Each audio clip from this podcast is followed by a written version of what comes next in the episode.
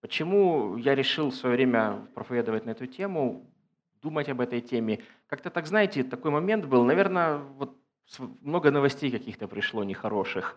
Там то война, то кто-то умер от ковида или еще что-то. А, вот какое-то такое ощущение, что вот нужно что-то говорить об, на эту тему, где мы находим утешение, вообще смысл, как на все это реагировать. Ну и плюс это вопрос, извечный вопрос, как мы вообще себя во всем этом воспринимаем, какие у нас удачи, неудачи по жизни. Не всегда же все классно, да? А, и поэтому есть такое побуждение а, проповедовать о том, что Евангелие, оно не только спасает нас в эсхатологическом, ну, в таком, знаете, в плане будущего.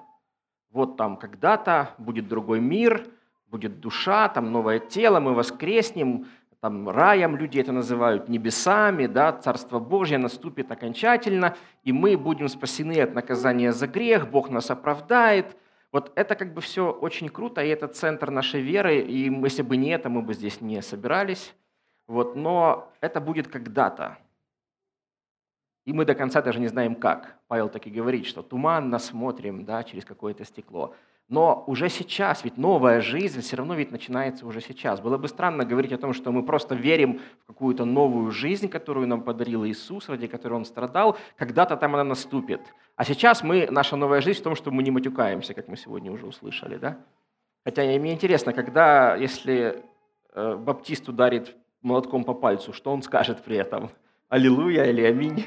Слава Богу, а харизмат скажет аллилуйя, да?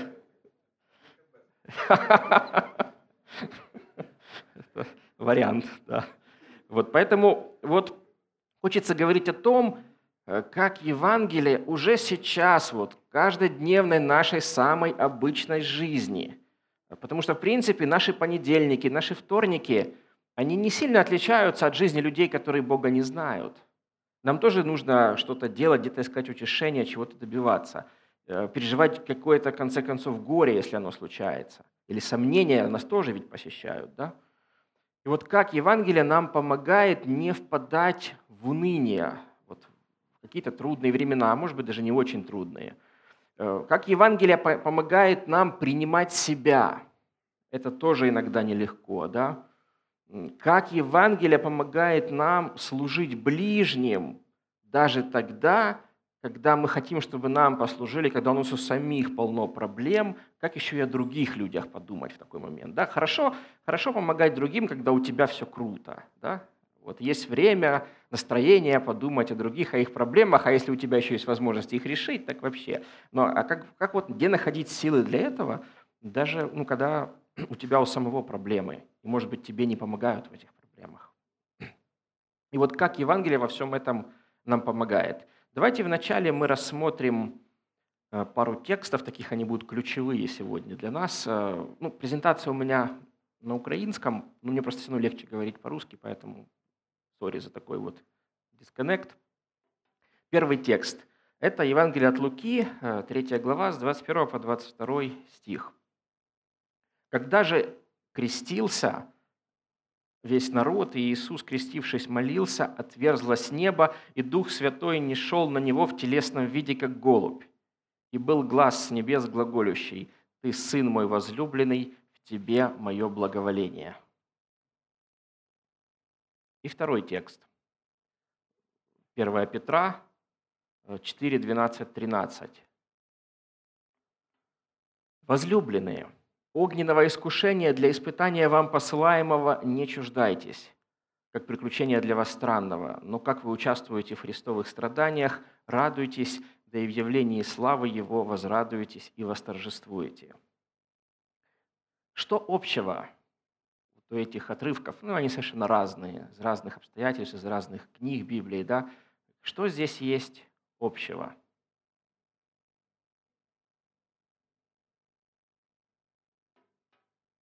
Такие. Тут у нас ну, небольшой зал, можно даже, я думаю, не просто спросить и продолжить, а можно даже послушать ответ, да?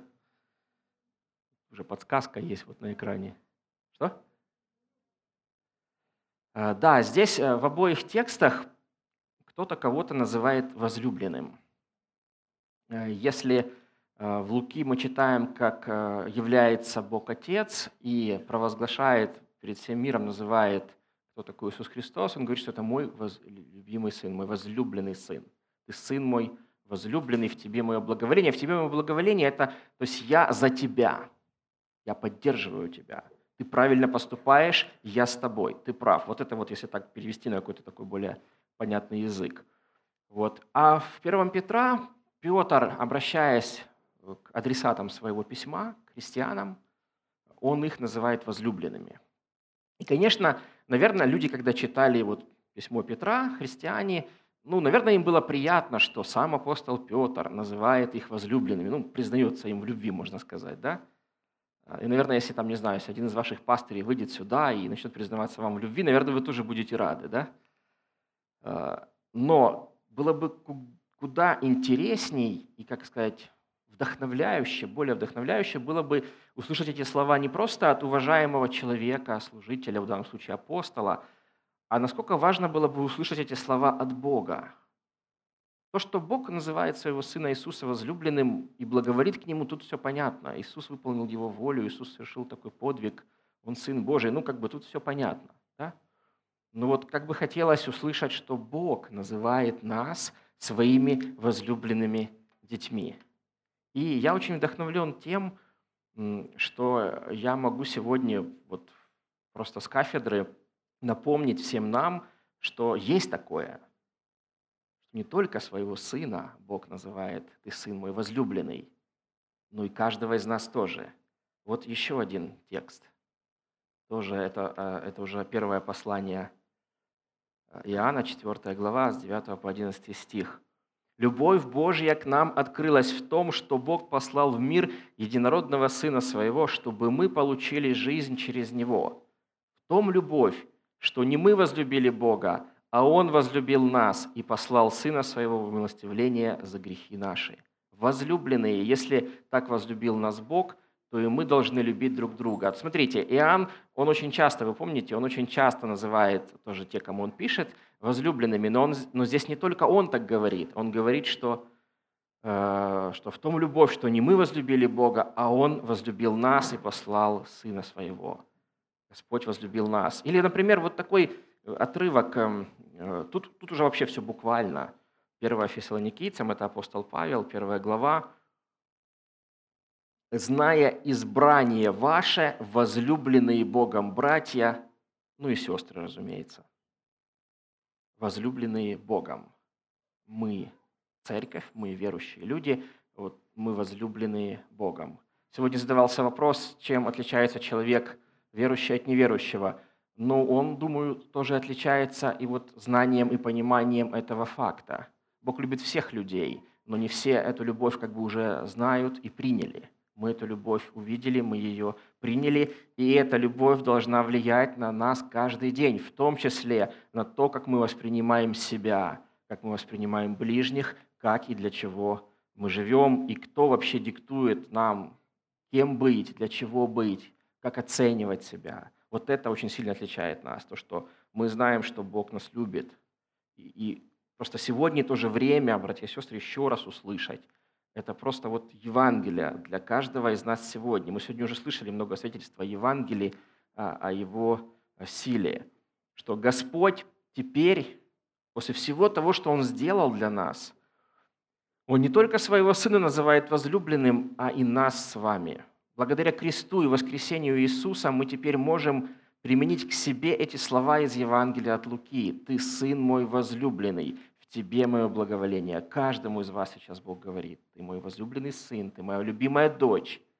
Тебе мое благоволение, я за тебя, я с тобой, я тебя не осуждаю, я тебя принимаю. И вот я хочу, чтобы каждый сегодня слышал эти слова от Бога. В принципе, это основная цель, наверное, сегодняшней проповеди – напомнить себе и, и вам э, то, что мы возлюбленные дети Божьи.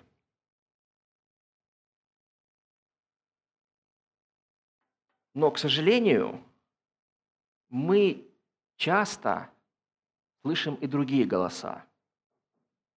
Мы это как бы все знаем. И сейчас то, что я сейчас сказал, вот вся эта часть, в принципе, это все были такие, как капитан очевидность. Знаете, ну это все понятно. Вот. Э, но проблема в том, что мы и другие голоса слушаем, и другие голоса этот Божий голос заглушают. И это, э, это приводит к многим проблемам в нашей жизни. Вот э, давайте посмотрим, есть такая классная цитата, отрывок из книги очень такого интересного католического священника, богослова и писателя, человека, который просто пережил в своей жизни невероятный опыт вот от, от служения людям где-то там, знаете, наверху, каким-то там политикам, миллионерам, то есть высшее светское общество, интеллигенция, там, академики, и он просто опустился потом на самое дно и просто стал служить в каком-то, знаете, таком специальном реабилитационном центре для людей с ограниченными способностями, в том числе умственными способностями. Вот, и этот человек реально вот переживал в своей жизни и боль, и отвержение, вот, когда ты где-то звезда среди сильных мира сего, а тут ты оказываешься там, где все твое богословие вообще ничего не значит – и ты, ты, с кем ты общаешься, они вообще понять даже не могут все эти твои великие мысли, но вот так он продолжал всю свою жизнь дальше служить этим людям. И вот книга, в которой он делится своим духовным опытом, духовным переживанием, он говорит об этой проблеме. Каким-то образом я отказывался слышать голос, говорящий из самой глубины моего существа. «Ты мой возлюбленный, в тебе мое благоволение». Голос всегда был там, но, похоже, я предпочитал слышать другие, более громкие голоса, говорящие «Докажи, что ты чего-то стоишь, соверши что-то существенное, эффектное или убедительное, и ты заработаешь любовь, которой так жаждешь». Знакомы вам такие голоса? И нам нелегко воспринимать себя в свете Евангелия в этом мире, который постоянно кричит каждому из нас, там, ты бесполезный человек – ты бездарность, ты ничего не стоишь, ты жалок, ты никто, если, конечно, не докажешь обратного. И вот очень часто наш смысл жизни, наши усилия сводятся к тому, что мы пытаемся что-то доказать. Вот кому-то вокруг, может быть, самому себе, что вот я лучше, я не лузер, да?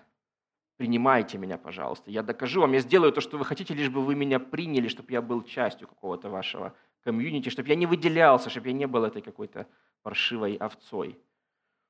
И есть такая проблема, особенно, в принципе, то, о чем я сейчас говорю, это во все времена, это всегда было и будет актуально для людей. Мы всегда очень прислушиваемся к мнению других людей, мы пытаемся кому-то угодить, это нам свойственно, мы ищем какую-то вот идентичность свою, самооценка, для нас это большая проблема. Но в современном мире есть то, что усиливает эту проблему, очень сильно усиливает.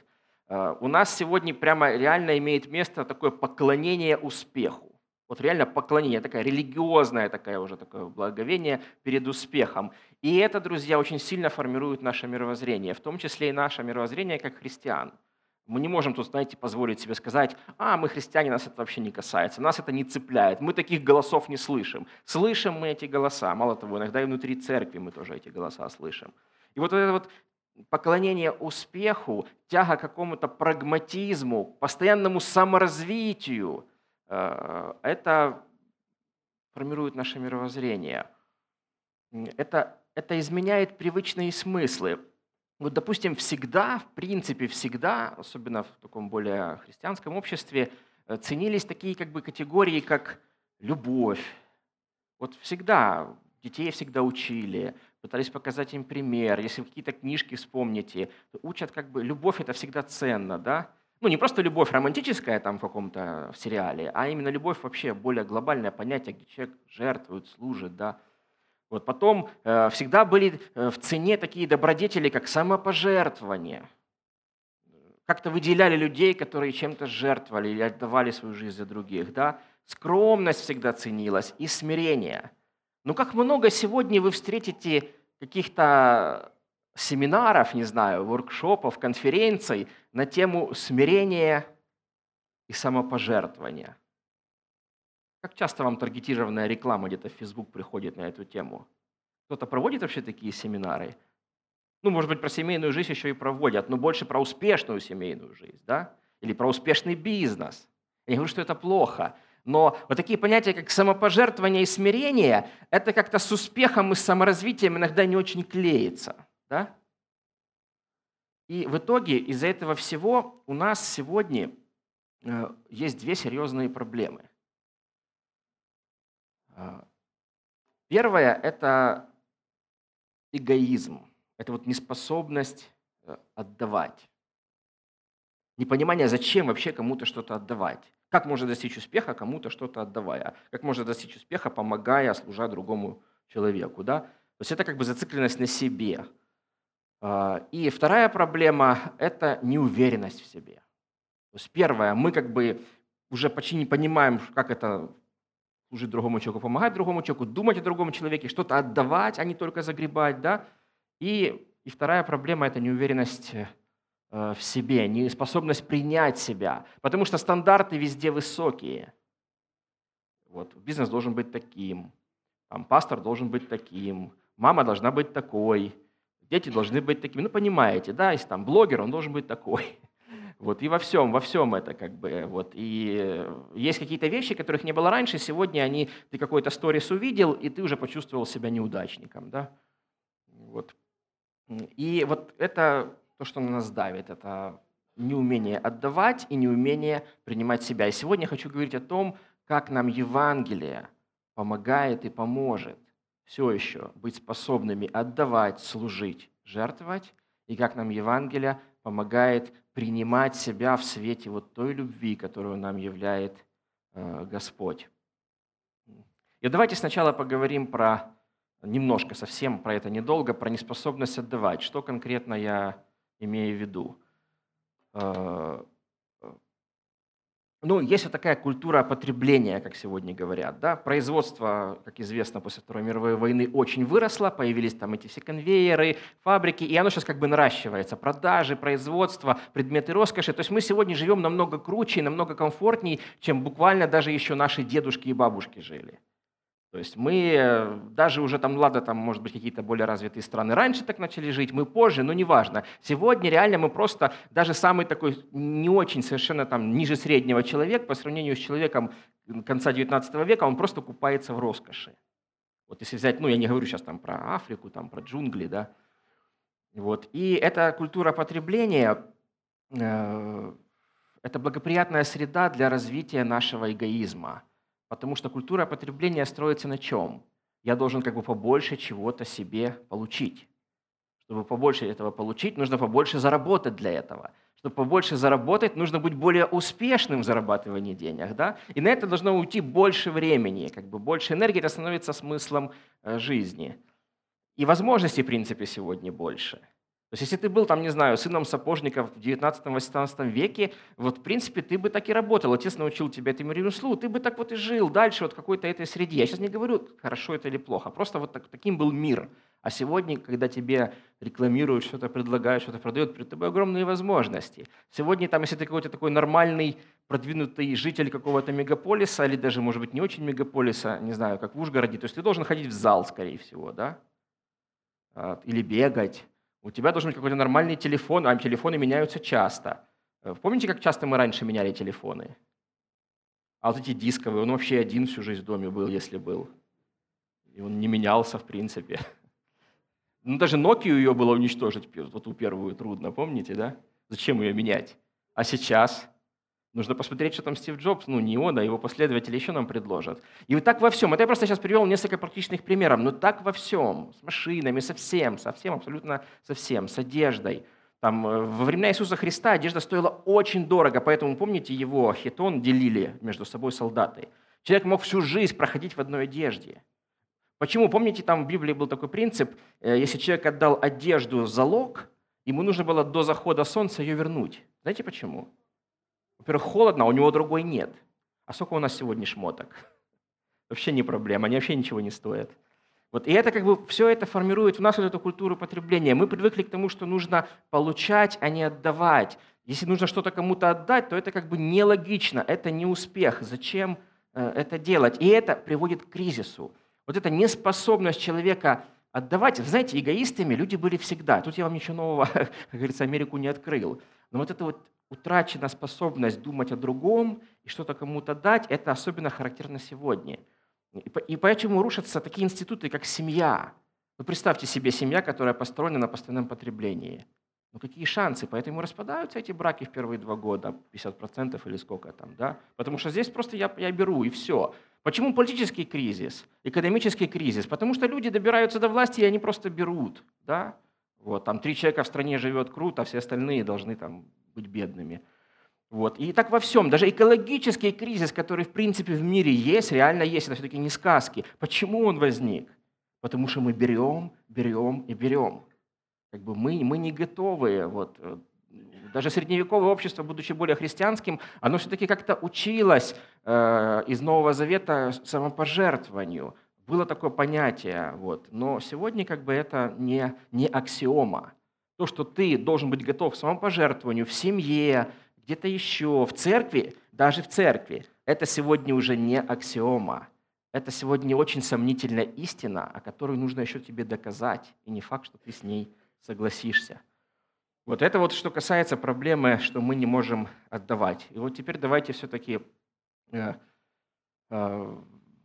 Э, э, ну и вот, да, тоже вот эта вот идея, что каждый день из-за этого всего прессинга мы ощущаем очень такую острую э, болезненное восприятие, несоответствие с тем, что я имею и что есть, и с тем, что я хотел бы. И это тоже как бы приводит к какому-то такому стрессу. Да? А, а, пусть еще повисит. Неспособность принять э, себя. Это другая сторона проблемы. Я бы сказал, это еще более сложная проблема, чем та, о которой я говорил до этого. И здесь мы особенно нуждаемся в том, чтобы проповедовать себе и другим Евангелие. Вот эти все повсеместные призывы к успеху, вся эта пропаганда комфортной и красивой жизни приводит нас к состоянию невроза – ну, депрессия, стресс, понимаете, да? В Библии это все названо таким словом заботы, помните, вот, заботы века сего, да, это вот, вот эти наши современные психосоматики, неврозы, вот это вот вся эта наша проблема. Вот представьте, человечество сегодня живет спокойней, э, как это, жирнее живет, но к психологу ходит чаще, чем кто-то в 19 веке. Это не потому, что у нас нет статистики за 19 век, а потому что так и есть, действительно. Что мы постоянно в каких-то стрессах, мы постоянно под каким-то давлением, постоянно в каких-то заботах. Мы каждый день ощущаем несоответствие между желаемым и действительным. И как следствие имеем заниженную самооценку, непринятие себя и тот самый кризис идентичности.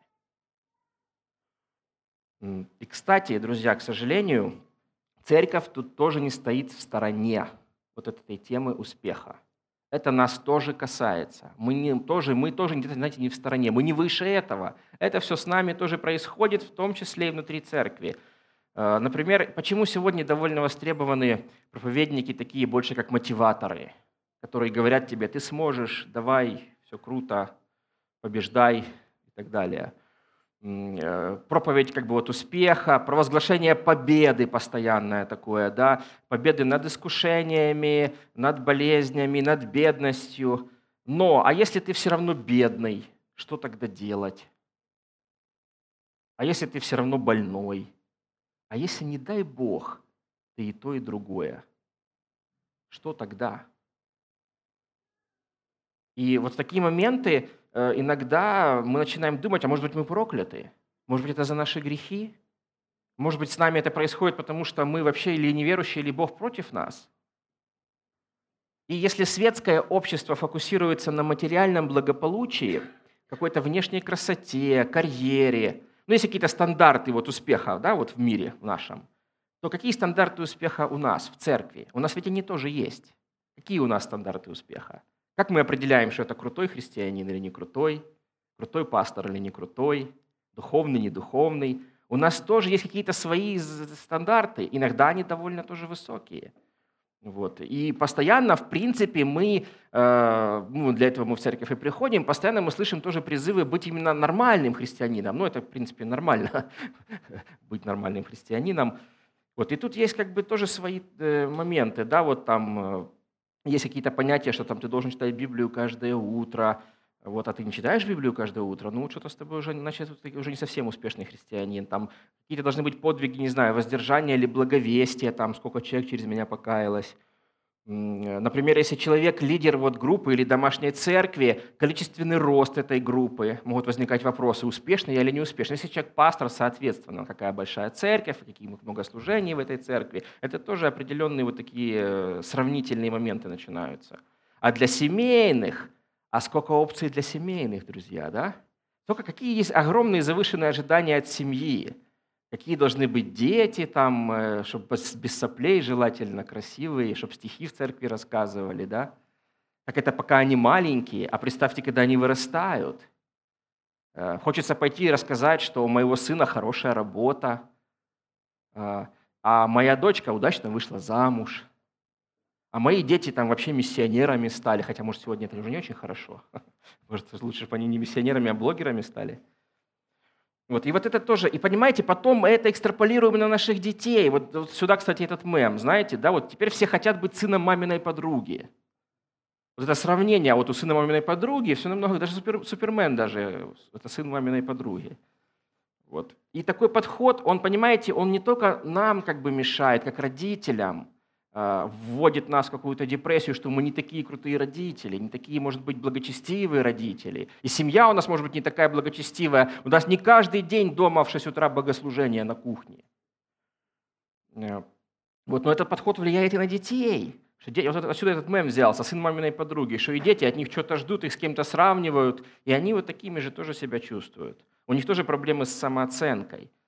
И опять-таки, друзья, важный момент. Я сейчас такое очень большое отступление сделал. Это не к тому, что все это плохо. Это не к тому, что плохо быть успешным христианином, который способен побеждать искушения, способен благовествовать, способен создать крепкую семью или способен быть хорошим служителем церкви. Я не к этому. Это все должно быть, и Бог нам это все дает. Но это не должно быть мерилом того, насколько Он нас любит. Понимаете, да?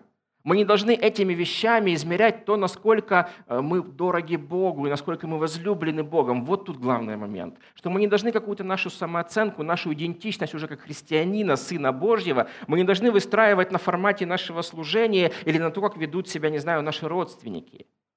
Вот, э, вот, вот в чем момент. Мы просто должны понимать, что все равно Господь говорит нам, ты мой возлюбленный сын, в тебе мое благоволение, даже если ты не во всем успешен, даже если где-то у тебя становятся какие-то проблемы. И вот Евангелие – это ответ. Вот это Евангелие, проповедовать себе это Евангелие, напоминать себе это Евангелие, оно должно заглушать вот эти другие голоса. Вот. И тогда, чтобы наша идентичность настроилась в Иисусе Христе, а не на том, что мы делаем, чего мы добились. И, конечно, в нашей культуре достаточно, достаточно возможностей для нездоровых соревнований. Я об этом уже подробно рассказал. Э, это есть, и, к сожалению, и в церкви. Мало того, стандарты наши в церкви, они еще даже выше, чем стандарты людей, э, ну, к себе имею в виду. Это там морально-этические стандарты какие-то. Они еще даже выше, чем у неверующих порой, да? И нам иногда еще сложнее себя из этого принимать, потому что неверующий, как сегодня было показано, он, может быть, даже не заметил, что он опять согрешил, а мы-то точно заметили, нам еще об этом напомнили. Вот. И мы-то понимаем с вами, мы, может быть, об этом не сильно говорим, но мы-то понимаем, что в реальной жизни все не так радужно, да? Не так, знаете, все не так, как в дешевом христианском кино, где атеиста сбила машина, он тут покаялся сразу на дороге, если вы этот фильм видели – вот и так фильм закончился. В реальной жизни не всегда получается соответствовать стандартам. У нас много ошибок, неудач, испытаний. Есть здесь кто-то в зале, про кого я сейчас говорю вообще? У нас много эмоциональных травм. Мы все нуждаемся в Евангелии Иисуса Христа. Все. Нам нужно напоминание о том, что Бог любит нас и называет себя нашим Отцом, готовым принять и простить. Мы постоянно нуждаемся в том, чтобы Он нас принимал и прощал. Нам не нужно это от людей искать. Независимо от того, первый раз ты сейчас слышишь вот это Евангелие о том, что Бог Отец, который готов тебя принять и простить, независимо от того, ты сейчас это слышишь первый раз, или ты в тысячный раз сейчас это слышишь, тебе нужно это принять. Хоть первый раз, хоть тысячный раз нужно это Евангелие принять. Другого выхода нет – по-другому будут вот эти все проблемы, о которых я говорил. Потому что Евангелие – это сила Божья, которая спасает нас, сила Божья к спасению. Помните, апостол Павел говорит в послании к Римлянам, что сила Божья к спасению. Но это, а Евангелие спасает нас не только в грядущей жизни, как оправдание, как то, чтобы на суде тебя оправдали и не отправили в ад – но Евангелие спасает уже даже и здесь, и сейчас. Новая жизнь начинается и здесь, и сейчас. Вот от этих всех вещей, когда грех разрушает, вот эта неверная самооценка, ложная идентичность, самоправедность какая-то, вот эти вот заботы, ориентир на что-то догнать кого-то, перегнать кого-то, это же все последствия греха. Это все реальные разрушительные вещи, это не какая-то фантазия, это то, что уже здесь и сейчас происходит. И уже здесь и сейчас от этого нужно спасаться. И кто нас уже здесь и сейчас от этого может спасти? Ведь грех – это не только, опять-таки, какие-то там плохие слова или, или сидеть дома. В карантин мы все сидели дома. Вот. Да? Вот. Но это вот эти вещи, которые разрушают нас, и уже от них сейчас нас спасает Евангелие. И даже если общество, а может быть и церковь говорят, что если ты не успешен, не победитель, не исполнен счастья, то ты под проклятием, такое может быть там, ты неудачник, ты слабак, ты грешник. Но Христос обращается к нам сейчас прямо с креста. Не просто с кафедры. Кстати, классная, красивая у вас кафедра. Это же там с моей церкви мне уже написали с фото и поподробнее, чертежи там тайно выкради. Вот. И Христос обращается не просто из какого-то студии, где блог записывает, знаете, какой-то модный блогер. Или не как успешный, там, я тут завтракаю на берегу озера Онтарио, там, у меня бутерброд с авокадо, тост, тост с авокадо, да. Он, он с креста обращается к каждому из нас. И это то, почему мы можем его слушать, потому что именно с креста он обращается к каждому из нас и говорит, смотри, как сильно я тебя люблю. Это не просто какие-то разговоры, Смотри, как сильно я тебя люблю. Я на кресте из-за тебя. И вот сейчас я тебе говорю, я так сильно тебя люблю. Вот это Евангелие, друзья, которое нам нужно принимать, чтобы оно победило все эти наши сомнения. А вот эти вот неудачи, страдания, трудности, я хочу сказать сегодня, что это нормально. Это оказывается нормально. Это, это, это часть нашей жизни внутренние какие-то переживания, кризисы, это нормально, и у верующих они могут быть и будут. Боль, одиночество, душевные раны, которые настолько глубоки, что порой приходится их нести через всю жизнь, даже после того, как ты помолился об этом. Это тоже нормально. Это все не проклятие, не признак того, что мы негодные или ничтожные люди. Страдания, которые обусловлены внешними обстоятельствами, состоянием слабости или надломленности, не отменяют любовь и принятие Бога. Мы возлюбленные, мы избранные, мы благословенные. Вот это нам нужно помнить. Да, у нас что-то происходит в жизни, не все гладко, но это не отменяет то, что мы возлюбленные Богом, то, что мы им избранные и мы им благословенными. Потому что в христианстве, в библейском учении благословение может выражаться не только в буквальном благополучии, физическом, не знаю, духовном или материальном. Благословениями могут быть даже страдания – когда все увидели, что делают с Иисусом, они подумали, что это все, это провал, это поражение. Но когда Иисус воскрес, Он показал всему миру, что оказывается, страдания тоже могут иметь смысл, и они могут быть благословением, и они могут привести нас к победе, а не только это поражение, и поэтому страданий и трудностей нужно избегать. И вот смотрите, об этом, кстати, и пишет Петр. Я читал этот текст сегодня не только из-за того, что там что-то там возлюбленные, возлюбленные. Я его даже еще по-другому читал, из-за другого. Петр учит здесь правильному отношению к трудностям. Он говорит о том, что вообще другой взгляд, совершенно другой взгляд. Возлюбленные, огненного искушения для испытания вам посылаемого не чуждайтесь, как приключения для вас странного – но как вы участвуете в христовых страданиях, радуйтесь, да и в явлении славы Его возрадуйтесь и восторжествуете. Конечно, для нас ну, идеально, когда Бог создавал людей, Он не создавал их для страданий, для смерти, для болезней, для несчастий, для стрессов. Поэтому, конечно, инстинктивно это нормально, нормальный, здоровый человек, в том числе психически здоровый человек, для него ненормально страдание. Для него страдание – это приключение странное. Вот такой интересный синодальный перевод, но очень прикольный. Приключение странное, что-то, что не должно было произойти, что-то, чего я не хочу, не те приключения, которые веселые такие, знаете, а вот то, что я не хочу, чтобы со мной это случилось. Это нормально, что я этого не хочу. Но Петр говорит, что «но точки зрения Бога это может быть благословением. По-другому на это смотрите, по-другому это воспринимайте. Хотя, да, это логично, что для нас это все странно. И вот тут, друзья, очень важный момент. Петр, он как бы вот во всем этом первом послании, он учит христиан, э, как им переживать трудности. Это еще не гонение, которое начнет Нерон, это еще лет за 20, может быть, до этого, но христиан уже притесняли. Это так называемые бытовые гонения. То есть, когда вы живете не так, как все вокруг, вас начинают потихоньку, вот буллинг есть такое слово сегодня, нас начинают прессовать. Вот представьте себе, если в христианском доме раб и господин могли есть за одним столом. Для языческой культуры там, Древнего Рима это было неприемлемо. Сильный должен был уважать слабого. Ну как это так? Христиане не участвовали во всех этих, там, этих ритуальных оргиях, это что касается там, э, сексуальной жизни. Это все было очень странным для людей. И они поэтому так относились. Вот. Э, и с одной стороны, Петр предупреждает, что страдания будут усиливаться. Но нельзя же подготовиться к страданиям, правильно? Никогда ты не подготовишься к страданиям. Вот. Но можно хотя бы иметь правильное отношение. И вот эту новую идентичность христианскую языческое общество не могло вместить. Это был совершенно другой взгляд на статусы, на достоинство человека. Во Христе раб и господин были на одном уровне, а сильные должны были уважать и принимать слабых – и, и Петр поэтому как бы пытается объяснить им, почему с ними это происходит, и где им оценивать себя. Не смотреть то, что им говорят окружающие, ты какой-то не такой, но э, искать это, понимать, что Бог за этим тоже э, стоит. Э, и, конечно, для нас в Украине сегодня не актуальна там проблема гонений, слава Богу, за веру, но Недавно я читал там где-то что-то в Фейсбуке, писали про качество современных проповедников, что там какое-то ворчание было, бурчание, и кто-то там написал, что современные проповедники плохие, потому что они не страдали. Ну, я не знаю, может быть, человек имел в виду, что они не сидели в тюрьме за свою веру, возможно.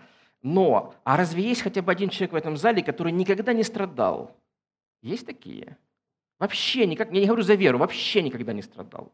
Ведь страдания не только за веру, страдания любые могут быть, правильно?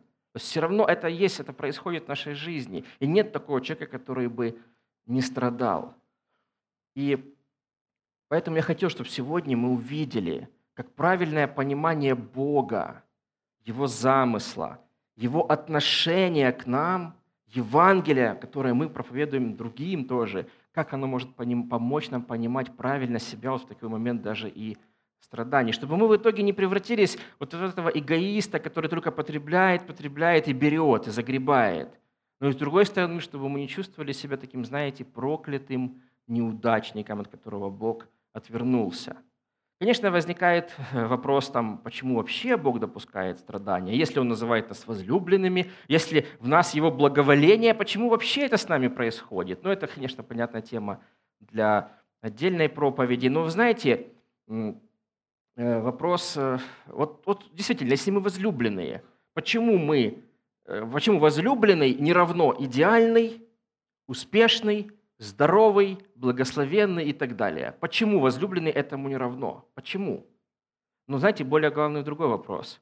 На этот вопрос мы ответить не сможем, ни даже десятью проповедями, почему Бог допускает страдания. Но более главный все-таки другой вопрос а что Бог делает для того, чтобы помочь нам в этих страданиях?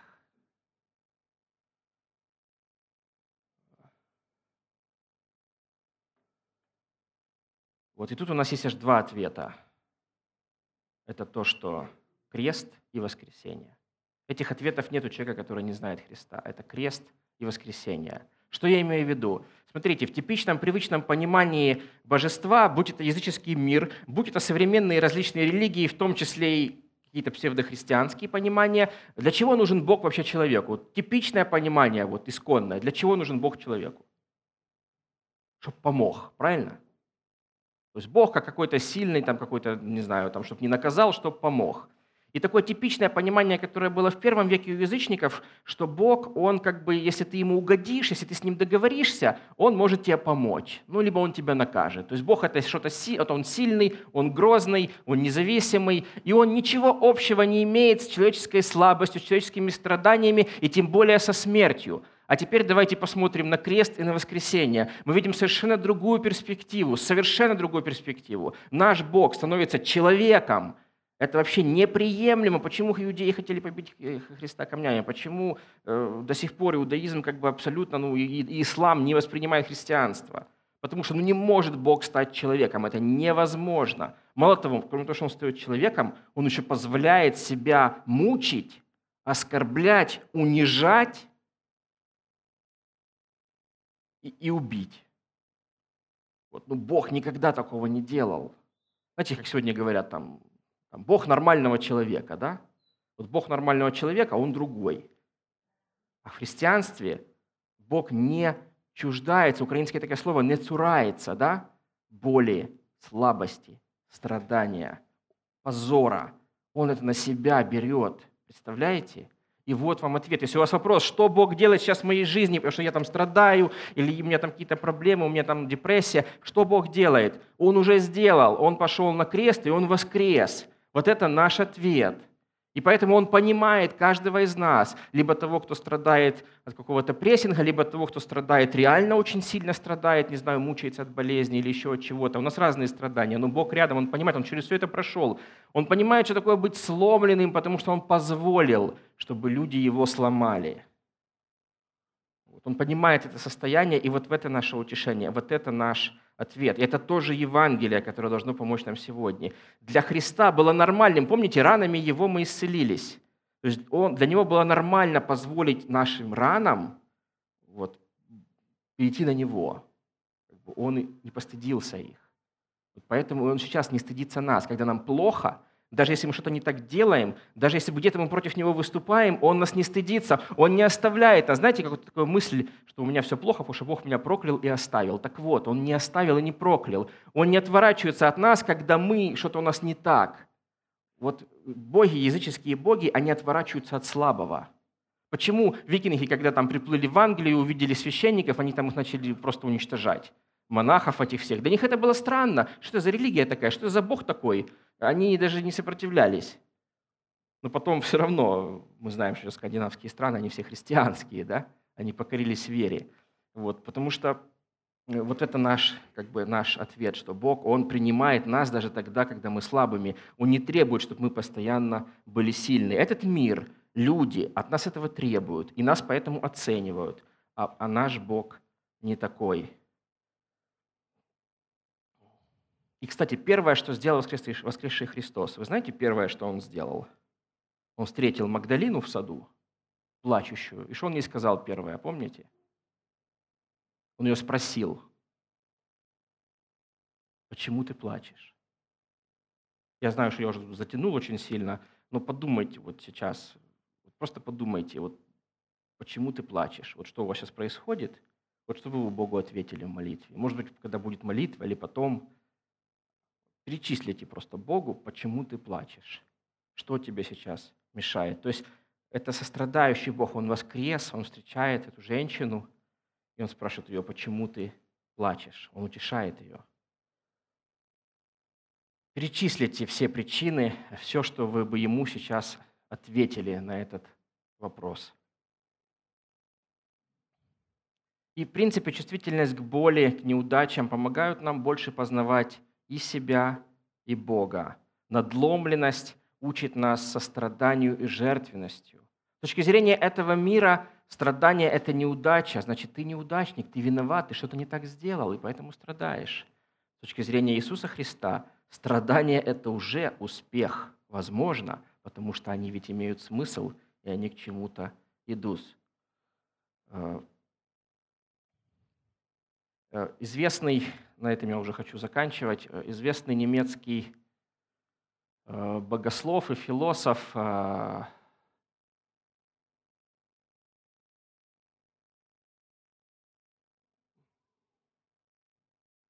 видите, все слайды пропустил. Вот. Пауль Тилих, он очень много рассуждал о человеке, о его природе, о смысле существования. И вот его одна цитата. «Человек может принять себя, несмотря на свою неприемлемость, потому что он уже принят Богом. Ты сам не способен себя и не любишь себя, и не можешь себя принять.